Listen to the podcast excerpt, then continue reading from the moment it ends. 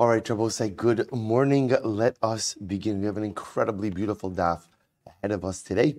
Begin by thanking our sponsor, our Talmud Torah sponsors for the month of ER, Yona and Shishi Ehrenfeld, for dedicating all the Sherman Drushos this month in memory of their grandfather Yosef ben Shmuel Aaron. Benjamin and Ali Spol of Netanya, Eretz Yisrael, for dedicating the Shiurim and Drushos this month in memory of Moshe Chaim Ben Tzvi Hirsch, Zichron Lebracha, and our week of learning sponsors, Arin Hilly Lichterman, Li'iloi Nishmas, Haley's mother, Rachel Leah, Bas Ruvain, Mayor Zichron Levracha. We in the merits of our Talmud Torah, the Neshamas will have an aliyah and the families in. And above with that, let us begin. We have a really incredible daf ahead of us today. We have a lot to do today. Baruch Hashem. So today's daf is Samech Gimel, but we are picking up on Samech Beis Amud Beis 62b and we are picking up approximately 20 lines down from the top. So the Gemara says as follows: Masnisin delav Rabbi Yoshua. Our Mishnah does not reflect the view of Rabbi Yoshua. The Gemara suggests. Now remember again, our Mishnah said that halacha lemaisa once a person has fulfilled the mitzvah perivirivya, so they are no, no longer obligated to go ahead and have children. So remember again, we saw machlokis, which we didn't yet resolve, but we saw machlokis about how does one fulfill the mitzvah perivirivya. Beishamai, two boys, Beisilal, a boy and a girl, but everyone was unified in the approach of saying that halacha lemaisa, once you've fulfilled the mitzvah, there is no longer any obligation to further build one's family. Our Gemara just points out over here that there is an alternative view, and that's the view of Rabbi Yoshua. What does Rabbi Rabbi said? Listen to this Gemara. This time Rabbi Yoshua Omer, Nasa Adam Isha Bialduso, Yisa Isha Biziknuso. If a person married a woman in his youth, and let's say again that what wife passed away or the marriage didn't work out, whatever the circumstances are, he should make sure to marry in his old age as well.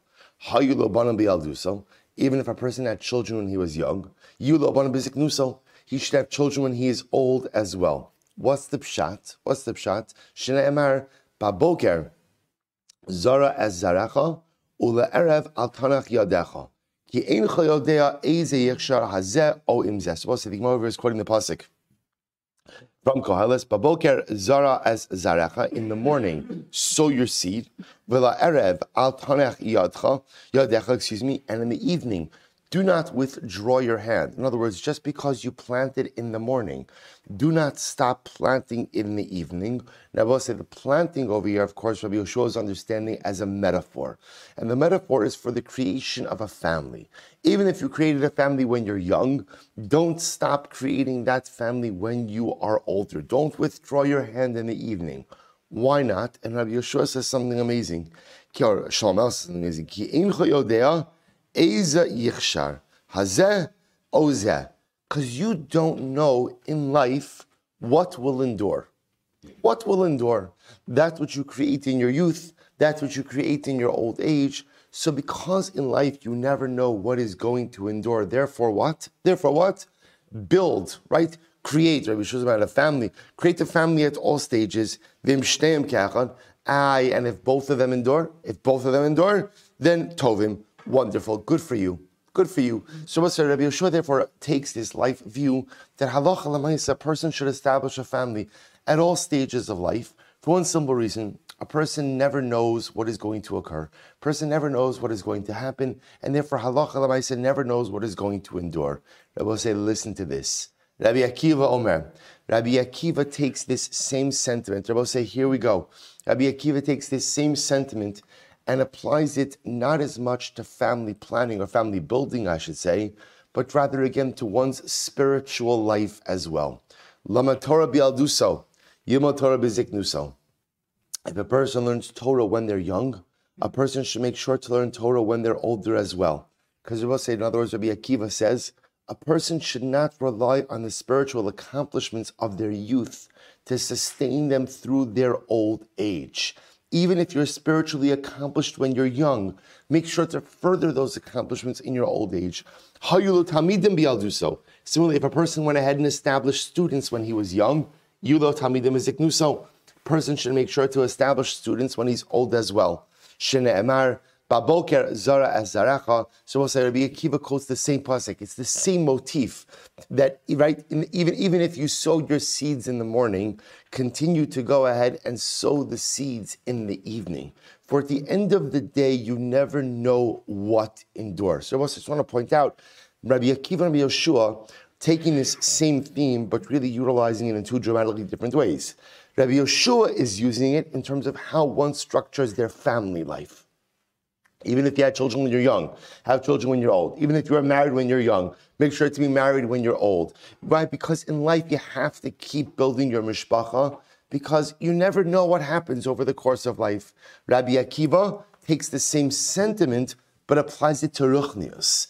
Even if you're spiritually accomplished when you're young, make sure to continue your spiritual accomplishments in your old age. Yeah, Talmidim when you're young, make Talmidim in your old age. You all say, here we go, here we go. Amru, Shnei Masar Elef Zugim Talmidim Hayul Rabbi Akiva. Rabbi Akiva had 12,000 pairs of students, 24,000 Talmidim. Migvas Adantipris. So Rashi points out over here that Gvas Adantipris is Ben Ayaron Salon Hayukulam. These are two cities, two cities, right? Two cities in Eretz Yisrael, from one end of Eretz Yisrael to the other end of Eretz Yisrael. The Kulon Mesu Beperek Echad Mipnei Shelo Nahogu Kavod Zelazeh. And all 24,000 Talmidim died because they did not exhibit proper honor to one another.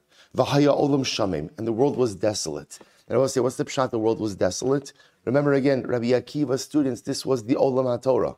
This was the Olam Torah. This was the world of Torah. This was this, this what this represented practically the entirety of the Torah community. They were wiped out. At Sheba Rabbi Akiva Eitzel Rabbi Bedaram. So say after the last of Rabbi Akiva's students passed away, Rabbi Akiva once again came to a new group of rabbis in the south of Eretz Yisrael, Vishan and he taught them. And who was this new group? Rabbi Meir, Rabbi Huda, Rabbi Yossi, Rabbi Shimon, that's Rabbi Shimon Bar Yochai, Rabbi Lazar ben Shamua, the Haim Haim Hamidu Torah Osasha. And Rabbi say it was from these five students that Rabbi Akiva rebuilt the entire Torah community. So Tana, the Gemara says, when did they die? Tana Kula Mesu, Mi Pesach Va'ad Atzeres. They all died between Pesach and Shavuot. Rabbi again, incredible, incredible that we're learning this Gemara today 23rd day of the Omer Bosai. This is the story that occurred during these days. This is the Avelos of Sfira, the death of Rabbi Akiva's 24,000 Talmidim. So the Gemara says, Amarav, Amarav Khan Bar Abba, Vitim Rav Abin, Kula Misara. They all died from a very difficult death. Maihi, Amrav Nachman Askara. So we'll say Askara is the, is, the, is the disease that the Gemara describes that the airway constricts.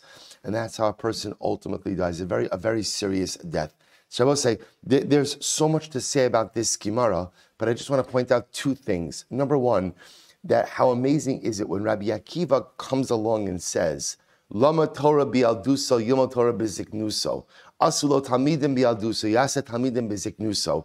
That even if you're accomplished in your youth, make sure to have accomplishments in your old age. Rabbi Akiva is saying that because Rabbi Akiva lived that, right? Rabbi Akiva lost every, remember, remember the story of Rabbi Akiva's life. The story of Rabbi Akiva's life was he starts with nothing, amasses, amasses an incredible spiritual fortune, incredible spiritual success, loses everything, loses everything, and then once again builds back.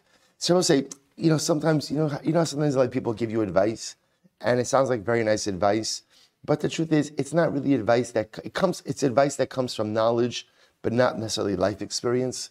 And then you get sometimes advice that comes from real life experience and how meaningful that is. When Rabbi Akiva says this in the Gemara Bosai, he says it because he lived it.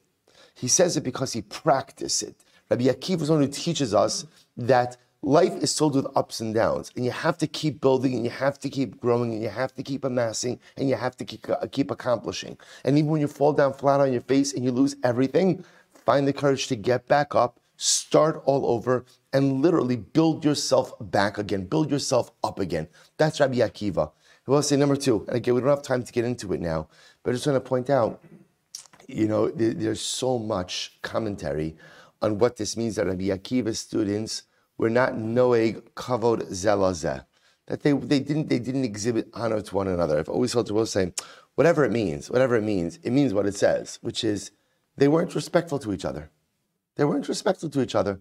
But say it doesn't mean that they hurt each other. It doesn't mean that they harmed each other. It doesn't mean it means they weren't respectful to each other. So we'll say the truth is we know what this means because this is reflective of a greater society in which we live, where one of the things that's most acutely lacking is just the common respect to people, just, just an ability to dialogue with dignity, an ability to go ahead and respect people, even if they have differing views or differing opinions. And I will say, how incredible is it? 24,000 Talmidim passed away, not because they ate tarfas, and not because of Chil Shabbos, and not because of Lashon Hara, and not because of this, because they weren't nice. Because they weren't nice. We have to be nice. You have to be nice to people. You don't have to like people. You don't have to be friends with people. You don't have to agree with people. But we have to learn to be nice, to be Bale Derech Eretz, who know how to just act in a pleasant way with other people. That is the simple avoda of Sphira, to become people who are knowing becovered, who treat other people with Derech Eretz. That's all. That's all. You don't have to be a Rivki Menu and water all of their camels, right? You don't have to do that. But Lamais, just to be nice to every single person, have a Mekabelis Kol Adam, Besever Yafos. Let's go back there. Says say much more to say about this. Amra Nachman, I'm sorry, Amra Masna, Halacha Rabbi Yeshua. Rabbi Masna says that halacha is like Rabbi Yeshua.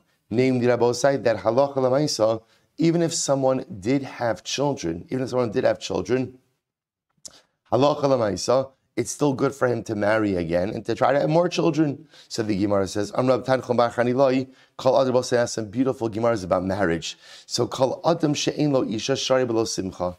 Any person who is without a wife is lives without simcha. They will say, now what does that mean? No, no simcha? Person has simcha. Means a person's simcha in life is not the same if he's not married. Below bracha, below tova. So the Gemara goes through each of these. Below simcha, what does it mean if, he, if he's not married, he doesn't have simcha? v'samachta ata ubeisecha. Below bracha, what does it mean ultimately that halacha lamaisi is that bracha? Dichsev laniach bracha el beisecha. So I will say the drushes are all the same. Wherever you see the word bias or ohel, the Gemara understands it to be a metaphorical allusion to marriage, to, to a wife. Below tova, without good, it's not good for a person to be alone. I'll just point out, remember in yesterday's daf, I mentioned Rabbi Soloveitchik spoke about this concept that there are two aspects to marriage. There's the procreative aspect, and then there's the companionship aspect.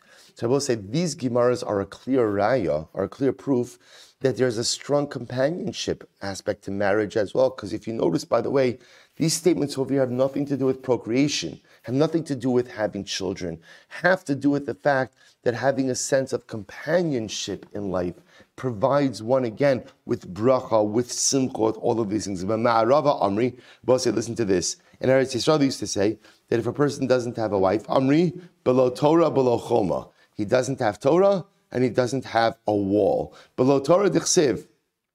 So we'll say, so interesting, what does it mean that man is out Torah? So I will say, what it means is that halacha lamaisa, having a wife and having the stability of a home, gives a person a stronger platform upon which to build himself spiritually. And without that, without that, one's ruchnius is not the same. Below chomo without a wall, dichsev nekeva tesovev gever. Rabbi says it's actually pretty incredible. Without a wall, it means that a wife serves as a certain form of protection, of protection ultimately for her husband. Rabbi says, I'll tell you something absolutely beautiful. The Maharsha comments in this Gemara, and you know what he says? Where it goes to the pasuk nekeva tesovev gever. Literally, a woman will circle a man. Rabbi say, the Maharsha says this is where the minag of the kala circling the chasan under the chuppah comes from. Nekeva to sovev gever. And I will say the idea being over here that halacha lamaisa, why, why does why does the wife go ahead and circle the husband? Literally, she's the wall of the marriage. She's the wall of the home. And I will say that wall is in a variety of different ways, right? That, that ultimately, again, she could be a wall of morality, a wall of spirituality. different marriages function in different ways, and different people have different strengths. But Lamais, it is the job of a wife, or I shouldn't say the job, the role of a wife and the power of a wife to be that protective wall around her husband.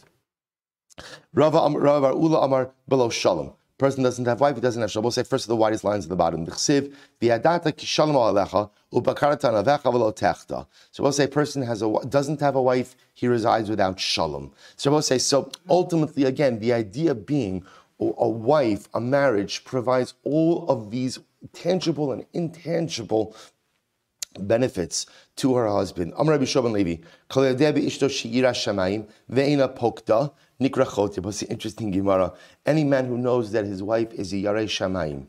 Ve'ina pokta. Ina pokta means that halacha lamaisa, he's not intimate with her. He's called a chote. It's very interesting. So say, so the idea being that if a man has a wife who has qualities of being a yarei shamayim, there's always a mitzvah to be intimate with one's wife, but Lamais, if she possesses strong spiritual qualities, the need to bond with her in that physical and intimate way is even more acute. Shene'emar, v'yadata ki shalom ohalecha.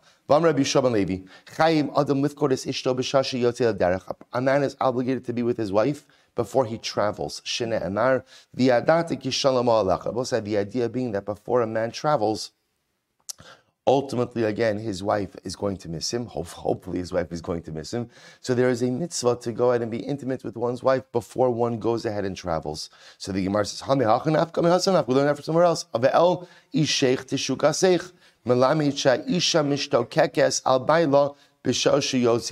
We'll say, so we learn over here that often when a husband travels, a wife misses her husband. Amrav Yosef, Lo nitzracha ela l'samach levesta. So what's actually interesting halacha? That the mitzvah to go out and be intimate with one's wife before one travels actually is, is usurps another halacha, which Rabbi says as follows, that even if it's samoch, even if it's close to her vesas, the vesas is the time that she expects her period, the time that she that she expects to become a nida, the kama, amarav, amarava ona. Rabbi said, listen to this. The halacha is as follows. The halacha is as follows. normally, again, without getting into actual hilchos nida, from the Gemara's perspective, is like this. Let's say a woman for a moment has a regular cycle, and so she expects to become a nida. Let's say at a particular day of the month. We'll keep it easy. She gets her period every actually uh, this every thirtieth day. Every thirtieth day. So we'll say if she's exceptionally regular, she even though she gets it the thirtieth day by day, that daytime is called an ona. Normally, the halacha is a couple is supposed to abstain from relations. That ona, that period that she's expecting to become a nida. So she expects to become a nida on the daytime of the 30th day, they should abstain. Really, we often abstain even an additional ona before that. But okay, that ona. However, if a husband is traveling, he's permitted to be with his wife during that ona, during that time in which she is expecting to become a nida, as long as, of course, she has not yet become a will say this is only true if he's going ahead and traveling for rishos for non-mitzvah purposes. Aval dvar mitzvah, listen to this, but if the husband's traveling, the dvar mitzvah, then mitradi. Then will say we assume that he's preoccupied with the mitzvah and he does not have an obligation to go ahead and be with his wife. Then I will say something very interesting. If you look at Rashi, it's about uh, six lines up from the bottom. Rashi says, ki azul dvar harishos. So I will say, ultimately, again, when do we say that a husband is obligated to be with his wife before he goes ahead and travels? That's only if he's traveling for what we'll call optional purposes. But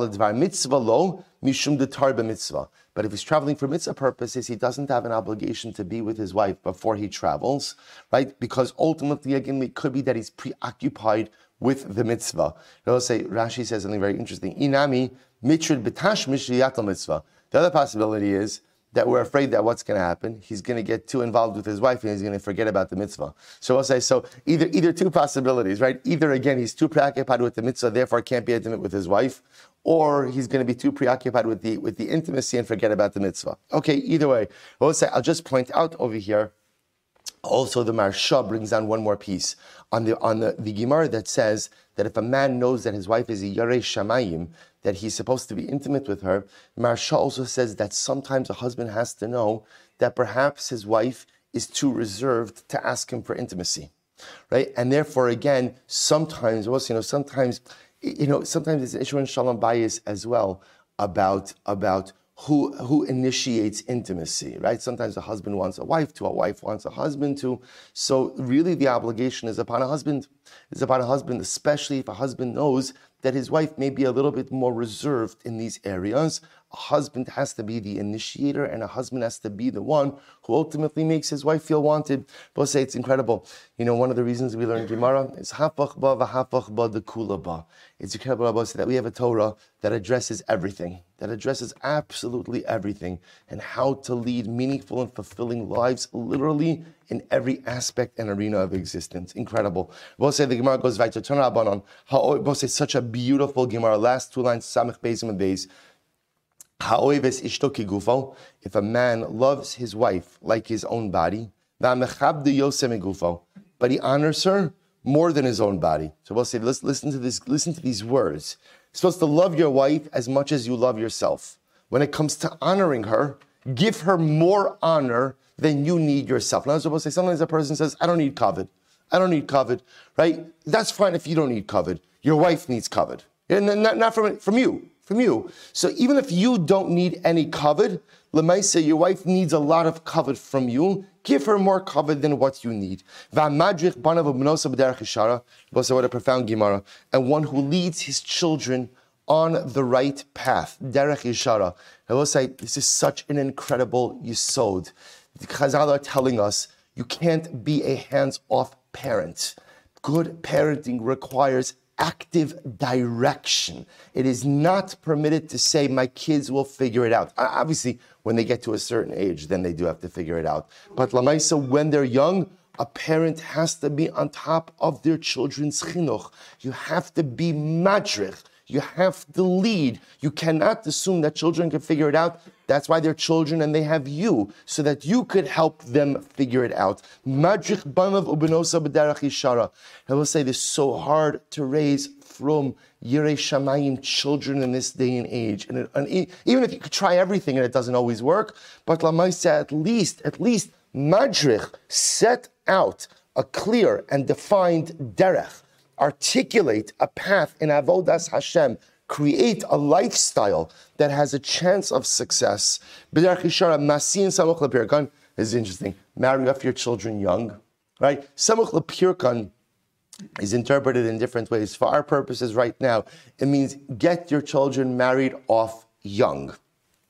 I love a of Omer about such a person who fulfills all of these dictums. The adata halecha life, right? You'll have shalom in your, you'll have shalom in your in your tent. So we'll say it's actually interesting. So apparently, the recipe for shalom, recipe for shalom, is love your wife as much as you love yourself, honor her more than you honor yourself, lead your children actively lead your children down a right path of life. Marry them off early. If you could just do these things, everything is perfect. That's it, right? that, that's it, right? That, that's the recipe to successful living, the Gemara says. Allah of Omer, the adata ki shalom halecha, ha'oi v'shchinov, v'makari v'skrov. Both say similarly again, person who loves his neighbors, loves his neighbors, keeps his relatives close to him, no se es basachoso, marries his niece, okay, top of Samech Gimel, v'hamal v'selani b'shas dachko, and lends money to a poor person in a time when he's in need. Allah of Omer, as tikra Vashem Yaneh Tashua V'Yomer Hineni. Both say about such a person, about such a person, when they reach out to HaKadosh Baruch Hu for help, the Ribono Shal Olam will be there for them. So I will say the, the idea over here is also, if you think about it, the Shechina, a person who loves his neighbors and keeps his relatives close, this is a person who's looking out for other people. That's what this is. Loving your neighbors doesn't just mean you like them. Loving your neighbors means you help your neighbors. So you help those around you. You help your relatives. Even the idea no say basachoso. Rashi says over here, last Rashi on, Amud Beis was giagui adam rabin alachosi yoser min achin umitoch kach nimsa mechabe So apparently, again, from the Gemara's perspective, a person is closer to his sister than he is to his brothers, and therefore, again, he'll have a special affinity for his niece. You're allowed to marry your niece. So apparently, if you marry the daughter of your sister, Lemaisa, that makes for a stronger marriage. Okay, we, we, could write that off to a singular opinion. I don't know that that's Ladivriakol. Right? But, but the, the idea, I will say, is be the kind of person, be the kind of person who is there for others. Be there for your neighbors. Be there for your relatives. Be there for your siblings. be there for the ani in his time of need. And if you are there for other people in their time of need, then HaKadosh Baruch Hu will be there for you. Rebbe say this is the Baal Shem HaKadosh principle of Hashem Tzilcha. Hashem is our shadow, the concept of divine reciprocity. Whatever I do for others is what Hashem does for me. Be the kind of person who everyone knows that guy is there for anyone. It doesn't have to be anyone, but at least someone in their time of need. Your neighbors, your relatives, your siblings, the pauper. Be the kind of person who rises to the occasion in a time of need. And HaKadosh Baruch Hu will be there for you when you need him. Incredible, incredible. The Gemara goes weiter. Am Rabbi Lazar, Kal Adam She'en Lo Isha, Eno Adam. So the Gemara said, we'll say the Gemara is just an amanic. So the Gemara says, Am Rabbi Lazar, Kal Adam She'en Lo Isha, Eno Adam. Any person who is not married is not a complete person. Shne'emar Zachra Unekeva Bara'am. Vayikra Shemam Adam. Vamar Balazar, Kal Adam She'en Lo Karka, Eno Adam. I will say this is fascinating. Any Jew, right? What kind of Jew doesn't own real estate, right? So let's say any person who doesn't own karka, who doesn't own real estate, is not a person, right? Is not a full Adam. Now you'll see what this means in just a moment. Shnei Amar, Hashamayim Shamayim LaHashem, Va'aretz Nasan Livnei Adam. So interesting, right? The heavens was given to HaKadosh Baruch Hu, but the earth was given to man. So I will say we'll see again on, on a basic level, on a basic level, we're going to see that ownership of karka gives one some basic level of financial security. So the idea the Gemara says, and what does it mean to be an Adam? To be an Adam means a mensch. What do you need in life to feel like a mensch? To feel like a mensch? Some level of financial security. A Person doesn't have to be wealthy, but a person needs some level of knowing that their finances are taken care of in order to be an Adam. It's such a beautiful Gemara. What does it mean the Pasuk says? Hashem says about Adam, I'll make him an Azer, an Azer, a helpmate, Kenegdo, corresponding to him or opposite him, Zacha Ozarto. If a man is worthy, then his wife will be a helpmate. Lo Zacha, if he is not worthy, Kenegdo. Ultimately again she will be opposite him a source a source of uh, a, a, contrarian source in his life. By the way what's also pretty amazing about this Gemara is what, what, what do you think what is it that Chazal are trying to highlight over both which is actually interesting. Again I, I, I think what Chazal are often saying is when there are problems in a marriage a husband has to first look at himself husband has to first look at himself and has to, you know, because we'll say the, the natural, the reflexive posture in general when there's a problem in life is that we like to deflect, right? Who's, who, who's proud, who, who did something, who, right? Who did something?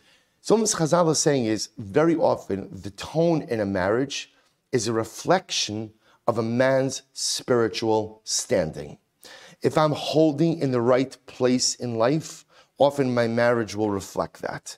And if I'm not holding in the right place in life, often my marriage will reflect that. It's a profound yisod. So sometimes when things aren't going as they should be, instead of kind of like the knee jerk reaction of deflecting and looking towards my spouse, I have to look in the mirror and ask myself, am I spiritually, am I firing on all cylinders? Am I doing everything I need to be doing? Is that could it possibly be that because I'm in a state of personal disrepair that that's coming out in my marriage as well? An incredible yisod. So he wants Amri, Rabbi Lazar, Amri, Rabbi Lazar Rami Ksiv. Rabbi Lazar contrasted two psukim. On one hand, it says kenegdo, or I should say kenugdo, vikarinan kenegdo. I will say now kenugdo literally means flogging or getting lashes, right? So it's vocalized. When you look at the word, it can be read as kinugdo. Read as kinegdo. Zacha, kinegdo. Lo zacha, min gadaso. We'll say if ultimately, again, if a man is zocha, ultimately, again, his wife will be opposite him, helping him. If not, marriage is like an ongoing set of lashes, right? So I will say, so again, it's the same yisod, just a different kind of drasha that the nature and quality and tone of the marriage is a direct reflection of the husband's spiritual preparedness. I will say incredible. Get ready for this. Rabbi Yossi found incredible Gemara. Rabbi Yossi found it right. He ran into Eliyahu Hanavi. He ran into him. Amrale, Ksiv Selo Ezer. So listen to this. So Rabbi Yossi said, so, so Rabbi Yossi found the Elio, tell me. Pasuk says, "As Ezer Hashem will make, Hashem said to Adam, I'm going to make you a helpmate, an Ezer. So b'ma isha uzarta Adam. Rabbi Yossi says to Elio, tell me, how does a wife help out her husband? I guarantee you his wife was not there when he asked this question, right? She was nowhere to be found, right? So he's just asking Elio, come on, come on, really, how, how does a wife help out? So Amrale, listen to so what Eliyahu say? Adam maybe chitin, chitin kosem, a man brings home wheat. Can you eat wheat? Can you eat wheat? In other words, so the wife takes the wheat, grinds it into flour, makes bread. Pishtan, a man brings home flax. Pishtan lovish, can you wear flax? Right? A woman has to take, wife has to take the flax and make it into clothing. Lo nimtseis, me'ira einov, uma'amidasa araglov. So don't you see that a wife illuminates the vision of her husband and helps him stand on his feet? So Rabbi was saying, I think that this, the Lashon here is very interesting, right? Because remember again, you have a similar Rabbi Yossi and tell me, how does a wife really help out her husband? So Eliyahu gives like very practical answers. You can't eat wheat, you can't wear flax. Husband brings home the wheat, wife makes it into bread. Husband brings home the flax, the wife makes it into clothing. But then says, you see from here, she illuminates his eyes, right? And she helps him stand on his feet. Perhaps Eliyahu was saying like this. Rabbi Yossi is asking a simple question.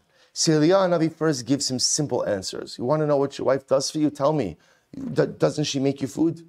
Right? Doesn't she provide you with food? Doesn't she provide you with clothing? Those are simple everyday things.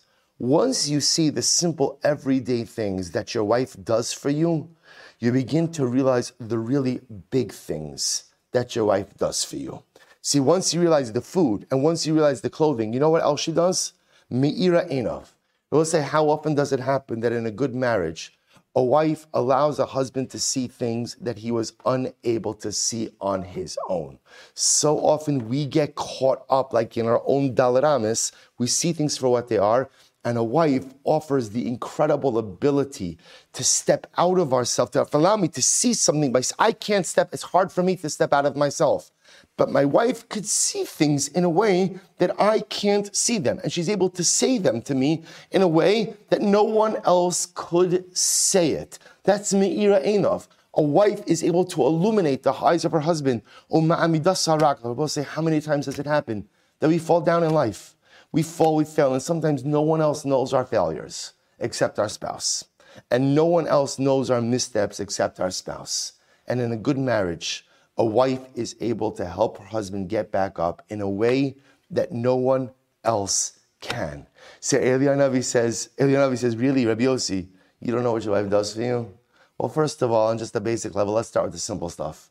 She gives you food and she gives you clothing.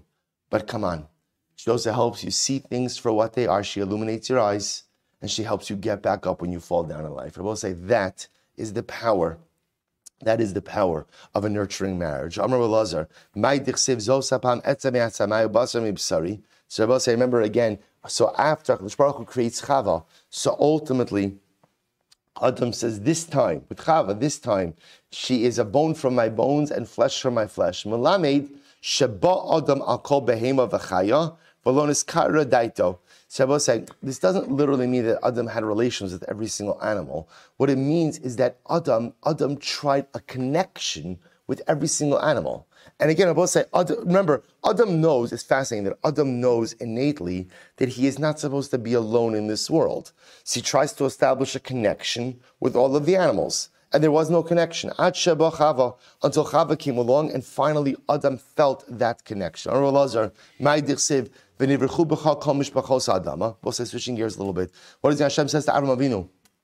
And through you, right? And through you, all of the families of the world shall be blessed. There are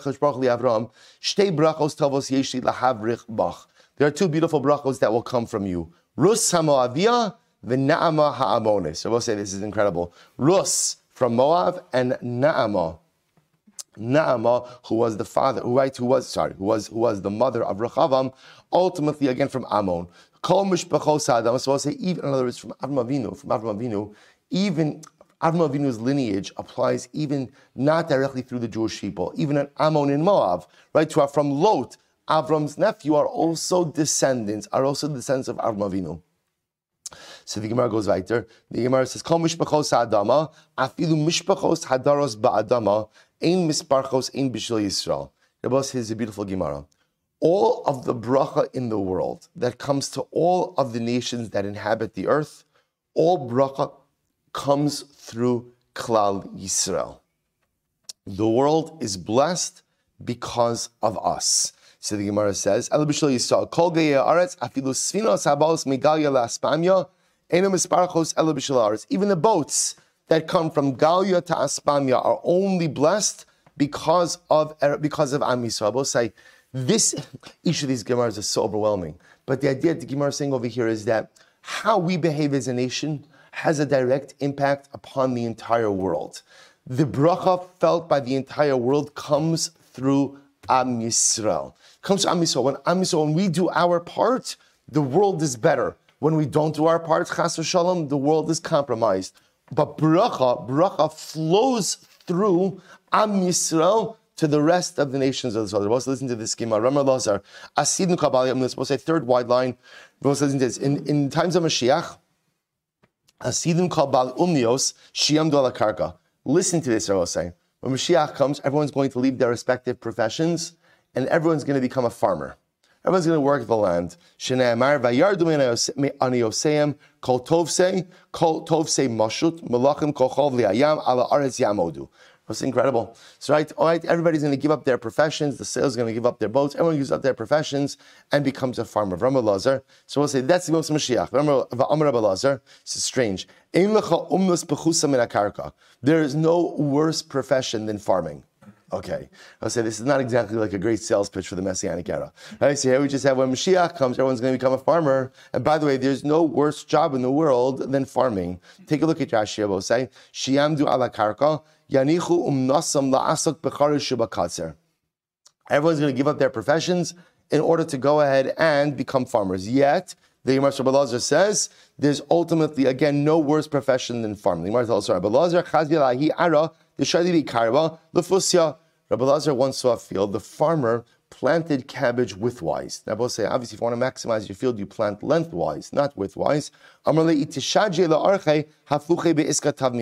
So Rabbi Lazar said to the farmer, even if you uproot your cabbage and replant it, it's still better to do business than it is to do farming. You'll make much more money in business than you'll make in farming. Rav al Shivli Chazina de Kanaifin. Rav once went into a grain field and he saw that there were so many stalks and the wind was blowing and the stalks were blowing back and forth and it looked like such a beautiful, bountiful, plentiful field. Amr he says to the grain, he says to the stalks, You know what? No matter how much you blow, right? No matter how much you sway, business is still more profitable than you. Shabbos say one more piece. Amarava, mea zuzi be'iska. If you have a hundred zuz invested in business, kol yoma b'shavachamra. You'll be eating meat and drinking wine every single day. Mea zuzi ba'ara. If you have a hundred zuz invested in farming, right, in farming in land, milcha v'chafura. You'll be eating sprouts with salt, right? Same idea. V'lo od. Ella meganya le'ara. Furthermore, if you're, if you're in farming, if you're in farming, ultimately again you have to sleep in your field in order to protect it, and ultimately again your creditors are always chasing you, always chasing you. So we'll say, so the Gemara says, so the Gemara, so, so, so what's the shot? Right? So what, what's the pshat? That in the Messianic era, everybody becomes farmers, and yet right after that, the Gemara says right afterwards, right afterwards, farming is the worst profession. So I'll say, so the simple pshat could be that maybe the Gemara is reflecting the idea that the Messianic era is a more miraculous era, and therefore, again, the problems of farming go away. Right? Right? Part of the challenge of farming is you work and you never know what you're going to get. Perhaps in Moshe Mashiach, again, there'll be more miraculous farming and those issues won't occur. I will say, but perhaps it's a different pshat as well. As difficult as farming is, there is no profession that is as good for one's yiras shamayim as farming. Because I will say, the farmer knows more than anyone, more than anyone, that if I don't have a HaKadosh Baruch Hu's assistance, there is no parnas. I will say, those of us who work other jobs or do other forms of business, we know it theologically as well but it's easy to it's easy to forget that. The farmer knows, like if it doesn't rain, if it doesn't, and, and there's nothing he could do to, to bring the rain, right? He could daven. he could daven. And that's it. The farmer, the farmers are amongst the most pious because they are wholly, fully, and totally reliant on HaKadosh Baruch Hu. Perhaps when the Gemara says that in the Messianic era we're going to become farmers, maybe it's not a literal statement to farmers, but maybe it's saying we're going to be like farmers. In other words, a part of the hallmark of the Messianic era is a recognition of the full and total reliance on HaKadosh Baruch Hu. See, Rabbi we strive for this every single day. This is how the Shulchan Aruch opens up. The first line of the Shulchan Aruch, Orach Chaim, Siman Aleph, Sif Aleph, Shivisi Hashem Lenegdi Samid, Hikla Batorah. The idea ultimately is again to live a life of constant God awareness. But it's difficult. It's difficult. It's easy to fall into the trap of Kochi Va'otzem Yadi, not the farmer not the farmer. The farmer is fully and acutely aware that he is forever dependent on the good graces of HaKadosh Baruch Hu. In Yemos HaMashiach, you know what happens? We all become farmers. We all become acutely aware that we are fully, wholly, and totally dependent on Hashem. Incredible. Says the Gemara, Amra Papa, Zara Velotazbin. Suppose it is incredible. Rav Papa says, it is better to plant your own food, right? Plant your own food and go ahead and live based right on what you plant. Because than to buy produce. Because we'll say, even though again it might be the same, and even the cost might be the same, that which you plant with your own hands ultimately again is blessed. I will say, what an incredible you saw. You know what the Papa is saying? It is so much better in life to be self sufficient than to have to rely on others. So the, the, the, metaphor over here is farming, right? So if you go out and you plant your own food, even if you're not saving any money, you're not reliant on merchants. You're not reliant on merchants. So it might be a good farming lesson, I will say, but it's also an incredible life lesson. Be self sufficient. Don't be dependent on other people. Because the moment that a person is dependent and beholden on others, I will say that's a dangerous spot to be in in life. Therefore, the Gemara says, plant your own food, chart your own course, take the reins of your own existence, and don't have to rely on others. Incredible. So the Gemara goes back to Zabin Velotizel. So ultimately, again, it's right, go ahead and sell, sell. Rashi says over here, Rashi says, Mechar Kli Tashmishacha, Prakmatya, Kodim Better to go ahead and sell your own possessions use the money for business purposes and don't have to rely on tzedakah. Sahani mili bistarki. That refers to like your household possessions. Avaglima low, but we'll say when it comes to selling your items, don't sell your clothing, don't sell your cloak. Why? The Gemara says lo mistramile, because perhaps we'll everyone's going to need a cloak, and perhaps when you need a cloak, you're not going to find one of the same quality of the one that you have. So in other words, sell off your possessions in order to have some venture capital, right? To be able to do business to support yourself, but don't sell your clothing. I will say it's also saying like this. I will say that a person has to do a lot of things in order to earn parnasa. Your clothing also represents your personal dignity. Don't sell your personal dignity for financial gain, right? Don't go ahead and sell your clothing ultimately to get ahead financially in this world. You might have to sell some stuff right? You might have to make some sacrifices to be successful in this world, but never sacrifice your personal dignity because that's not the type of success that is enduring. Incredible. The Gemara says, Tum velo tashbitz. Another incredible Gemara. I'll say, Tum velo tashbitz. Listen to this. What does that mean? Tum velo tashbitz. Look at Rashi. Tum, Rashi's tar- Targum, shall sasam kimo sismum plishtim, Tomino plishtai tum velo tishbot im yishlach achor katam bekosel ra'ua stasum osamiyad Listen to this, we'll say. Let's say a person has a wall and there's a hole in the wall. So we'll say there are two ways that you could repair the. So the Gemara says, tum which means just plug the hole. Now we'll say, what does that mean? Sometimes if you have a hole in the wall, what you could do is cut out a bigger hole, right, and fill it back in with bricks and mortar. The Gemara says, the Gemara says that ultimately, if there's a hole, just plug the hole. Just plug the hole. Don't start cutting out sections of the wall to try to fill it. I will say, so, tum velo tishbas, shaputz velo tivni. If you feel you need to cut out a bigger part of the wall to fill it in, cut out a bigger part of the wall. But ultimately, again, don't knock it down and rebuild it from scratch. Why? Shekala osik bebinyan mismaskin. Because we'll say, ultimately, again, everyone knows those who engage in building, building is a losing proposition, right? Apparently, builder, build, right, building construction is a loss leader. So will say, so therefore, again, the Gemara says, try to get by, try to get by on smaller projects. I will say, what it also says is something amazing. I would say sometimes also the metaphor of the hole in the wall. Can be sometimes in life, there's a little something that's broken. Right? A little something that's broken. So, well, you know what happens sometimes, like when we have to do something in life? We begin to devise strategies. This is, oh, there's a hole in my life edifice. Okay, here's here, here here's what we're gonna do. Here's what we're gonna do. First of all, let's get a focus group together. Let's get some ideas how we're gonna fix this, how we're gonna do this. And oh, okay, we're gonna we're gonna change this. I'm gonna change that. I'm gonna start this. I'm gonna stop this. I'm gonna move here. I'm gonna do this. I'm gonna cut out this section. Just plug the hole. Just plug the hole. If there's a problem in life, just address it. Don't get fancy. You don't have to create a whole new system of living. You don't have to go in and create a whole new hashkaf, a whole new this, whole new lifestyle. If there's a hole in life, just plug the hole. Don't remove a section. Don't engage in a home improvement, a personalistic home improvement project. Just plug the hole. They will say subconsciously, no, I don't plug the hole. Why we love to make plans and cut out sections? Because will say it's kicking the can down the road. Because here's the great part. You see, plugging the hole could be done in five minutes. Cutting out a section requires a whole avoda. The great part about the avoda is I don't have to fix the problem right now. I could talk about fixing the problem, right? I could theorize, I could draft plans for fixing the problem. I could do anything but fix it. Chazal said there's, there's a hole in your wall, just plug the hole. Such an incredible yisod. Let's go back there. Must listen to this. We'll say, Kafitz Zavinara. We'll say, if there's land for sale, buy it. Buy it. Okay, real estate advice, right? If there's a land for sale, kafitz zabin ara, right? Land for sale, buy it. Say, you see again, Chazal have this real like infatuation with land ownership. He'll say because the idea is land ownership provides a person with a certain level of life security. Of life security, again, whether it's from like a, an actual food perspective or some other. Again, I, I have possessions. Masun nasiv isisa.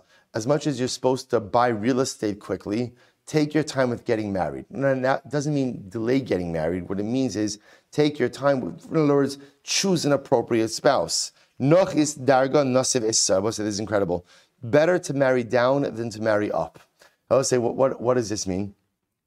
What does this mean? So we'll say, look at Rashi. Noch is darga v'nasiv issa. Lo tikach isha chashuva mimcha shemalo tekaba I will say, be careful about marrying a woman of a higher standing or a higher social order, higher financial order than yourself, because perhaps you will never fully measure up in her eyes. It's a very, very profound Gemara that so, sometimes, sometimes if you know that, that a woman is coming from a particular place in life, you have to be, you have to know, right? Are you ever going to be able to measure up to that which, which are her expectations? Sak darga basar shoshvina. But take a look at Rashi. Shoshvina oiv tov bachar lecha adam chashav li dabei Rabbi say, when it comes to a friend, when it comes to a friend, right? Ultimately, again, so so look up. In other words, sak daga means go up a level. I will say is incredible. Surround yourself with people who are better than you, right? Don't surround. I, so often I will say it's kind of comforting to surround myself with people who are in a lower standing than me for one simple reason. Why? Why? Makes me feel good about myself, right? I will say if I'm frommer than my friends, if I'm richer than my friends, I feel great, right? Everything is fantastic because I feel good surround yourself with people who are better than you. So both say, so it might be at first a little bit intimidating because Lamaisa again, well, that person is learning more than I am, and that person is behaving better than I am, and maybe that person is even more successful than I am. But that's good. Surround yourself with people who are better than you. It pushes you to become a better version of yourself. Incredible. So the Gemara goes like, "Amar Baravina." Ein parnas bali olam ela b'shel Yisrael. This is the converse of what we learned before. Punishment only comes to this world because of Klal Yisrael.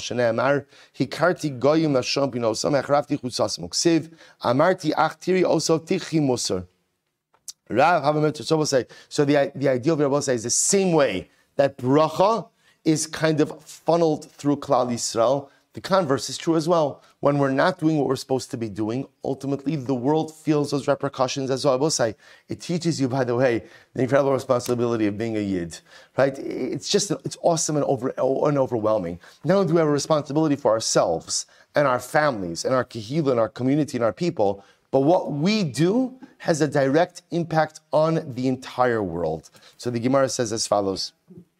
Rav Hava Miftar Rav Rav was once taking leave of Rabbi Chia. Amrle, Rachmana litzlach mimidi de mimosa. Hashem should save you from a fate worse than death. Wow. So, so listen to this. So, so Rabbi Chia said, I'm sorry, so, so Rav said, Umiya kamidi kashem mimosa? Is there anything that's worse than death? Nafak dak va'ashkach. He said, yes. Shlomo said, "Motzi ani mar mimaves esa isha." Right? I found something worse than death. I will say, "What's that? What's that? A bad marriage. A bad marriage. A bad marriage is worse than death for the simple reason death only happens once." Right? A bad marriage, a bad marriage, I will say ultimately again has its repercussions each and every day. Rav, let's listen to this story.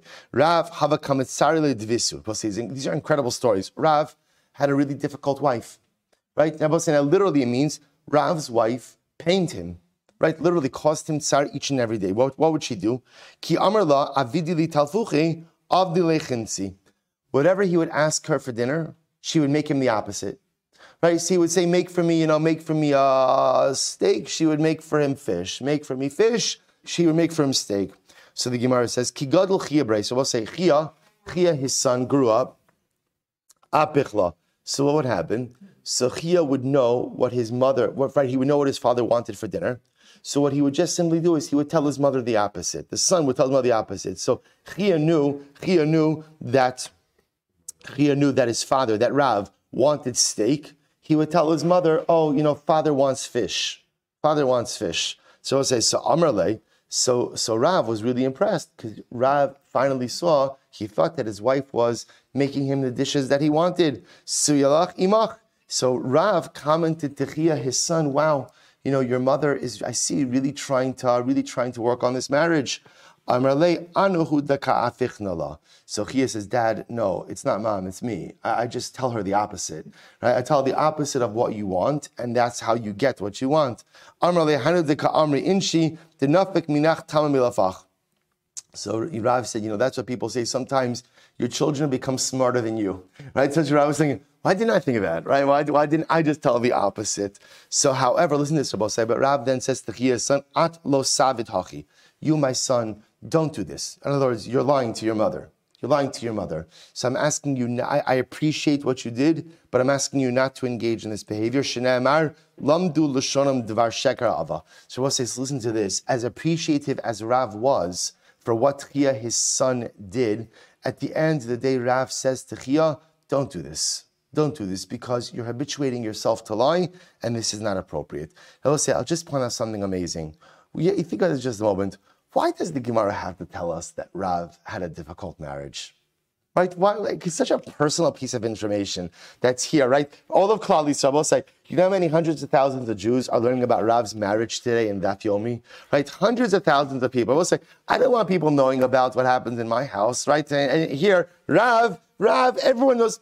Will say, Chazal are teaching us that, by the way, having problems in marriage, you see, is, is normal is normal, it happens. And even great people have challenges in marriage, I will say. And even great people sometimes have rocky relationships because relationships are difficult. Relationships, does this mean that their marriage was terrible for their entire lives? No. Were there many wonderful parts? We'll see. He'll say, but, but Lamaisa, Lamaisa, it is normal to encounter difficulty and challenge in marriage. And I will say, sometimes, you know, we said before that, oh, well, let's, go back. There's so much to do here. Rabihia, have a dvisu. Rabbi Chia, ultimately, I'm going to switch to Amud Yomi. Rabbi Chia, have a Dvisu. Rabbi Chia had a very difficult wife.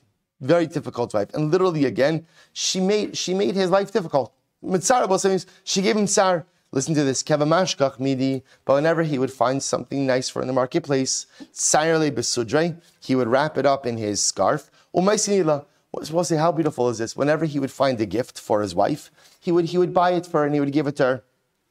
Amarli Rav. So Rav, his student said to him, I say it's also interesting say how all of these stories are right. Rav himself, who had a difficult marriage, right? We just saw before. So Rav himself said to his Rebbe, Rebbe Chia, Rebbe, lamar. She makes your life miserable. She would say, by the way, what's also interesting is how people saw the difficulties in their mar- like in, in, these other people's marriages. So you know, I'll say normally again, right? We, we, we always operate with the principle: don't argue in front of the kids, don't argue in front of other people, right? Everything should look like a storybook marriage. What happens in the house happens. It's interesting. I will say how again there was a lot of transparency in these relationships as well. And it was so Rav says to Rabbi why are you buying her something? She makes your life so incredibly difficult. Amarle. So listen to what so listen to what Rabbi Chia said. Dayenu Shema Gadlos Banenu. First of all, again, I will say, she raises my children. she's a good mother. She raises my children.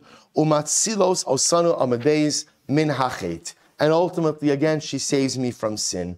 What say saves me from sin is that a wife ultimately, again, provides a permissible outlet right? For a man, he doesn't have to have improper, impure thoughts because he's able to be intimate with his wife. So we'll see here what Rabbi Chia is saying. Rabbi Chia is saying, do I have a storybook marriage? I have a storybook marriage? Absolutely not. But you know what's the key to successful marriage is? Look for the positive. Look for the good. Look for the good. She saves me from sin, and ultimately, she's a great mother. Is it difficult? There are difficulties. Are there challenges? Absolutely. But I will say, focus on that which is working well. Focus on the positive, and don't allow the negative to define the reality of the relationship. He'll say it's overwhelming. It's absolutely overwhelming. So, Mikrile Rav Yehuda Rav Yitzchak Berei. So this is a pretty wild Gemara. Rav Yehuda called Rav Yitzchak his son we quoted the pasuk Umotziani Marmi Isha that says, "I found something more bitter than death, and it is a woman." Right, a ma- like a terrible marriage. Amalek man. So Rose, listen to this. So Rav Yitzchak, Rav Yitzchak asks his, his father Rabbi Huda, "Father, like who?" To which he responds, Kigoni mech, like your mother, right? Like your mother. I will say, now again, don't try this at home, right? And, and again. I will say, but but you see, obviously, I will say also like for, for, a, for a father to say that to his son means that it was, it was rocky, right? It was rocky. So the Gemara says, I masli Rabbi Yehuda Rabbi Yitzchak Berei. Ein adam motze koras ruach ala here's what's interesting. Rabbi, same Rabbi Yehuda taught Rabbi Yitzchak, his son, that a person only finds life tranquility from his first wife. Shneemar, yihi mekorech baruch v'samach me'ishes ni'urecha. Man, imcha. So we'll say, yet there was another exchange, right? The other exchange was that Rabbi Huda said to Rabbi Yitzchak, his son, that a person really only finds true tranquility and true and true happiness from the wife of his youth, right? And again, once again, Rabbi Yitzchak asked his father, like who? And Rabbi Huda responded, like your mother. So one second. So which one was it? Was Rabbi Huda's wife the thing that was more bitter than death? Or ultimately again was she the source of his incredible tranquility? And I will say, listen to this, and the answer is the answer is both. So the Gemara says, Maskif tekifa va'aburi me'evra b'mila. So apparently Rav Yehuda's wife, when she got angry, she got angry. She got angry. And again, when she got angry, it was it was bad. It was bad. But to her credit, she was easily calmed. And when she was calmed, she was calmed with a, with a nice word. And when she was calmed, everything was great. I will say also another incredible yisod that marriage is rarely, is rarely, right, everything great or everything bad. It's often this combination of both. There are good times and there are difficult times. And ultimately, again, successful marriage means the ability to manage. And I will say, how do you manage it? Like we saw, like Rabbi Chia did. Rabbi Chia looked for the positive, looked for the positive, dwelled on the positive, bought gifts for his wife to recognize what she does for him and not to dwell on that which is broken. Incredible. So we'll say ultimately was an example of, a, of, a, of an ishara, of a bad wife? Amra Baye, mekashtale taka or mekashtale puma, which know, we'll say literally means she sets the table and also she sets her mouth. What, what, what does that mean? That she makes she makes dinner for her husband but when he is a captive audience because she is because she because he's eating she like lets loose on him right? She she just it's a it's a verbal barrage. It's a verbal barrage. And what is he supposed to do? He's captive. I will say i mean give any man a choice between a good dinner but having to endure a verbal barrage. Okay you know dinner is dinner right? You gotta eat. You gotta eat right? I'll say so so lamaisa again so she has a captive audience. She has a captive audience for the for the verbal assault. Rava Amar Rava says Mekashtale or Gaba. Rava says interesting if she sets the table, but she won't sit down with him. As a husband wants to eat dinner with his wife, so she sets the table, but ultimately again won't sit with him. By the way, I just I just want to point out. I just want to point out. Remember, the Gemara about what's an ishara. But the same Gemara also talks about that it's the husband's obligation to right the ship, right? In other words, it could be, it could be that there's an ishara, it could be that things are terrible. So remember again, we've had all these other Gemaras, things are terrible. The first thing when things are terrible is I don't look at my wife, I look at myself. I look at myself. Because the marriage is often a spiritual litmus test of where I'm holding. What's happening with me? Where am I holding life? So maybe there is an ishara, but Lamaisa again, how is it a reflection on me? And what can I do to try to fix this situation? Once a person gets married, literally again, his averos are plugged up, which means his averos are gone. Shnei Mar, Pasuk says, Motze Isha, Matze Isha Matatov, we have fake Beratzon Hashem. Right, so we'll have to stop over here for today. Okay, I think we, we, we were fine, by the way. I will say, don't worry. We're totally on track. We're totally on track. It's, at some point in Yavamas, we'll catch up with the Daf and Meretz Hashem. I will say, the Gemara is too good to rush through. Meretz Hashem will continue tomorrow. 5.45 again tomorrow morning in Meretz Hashem. Shkoyach.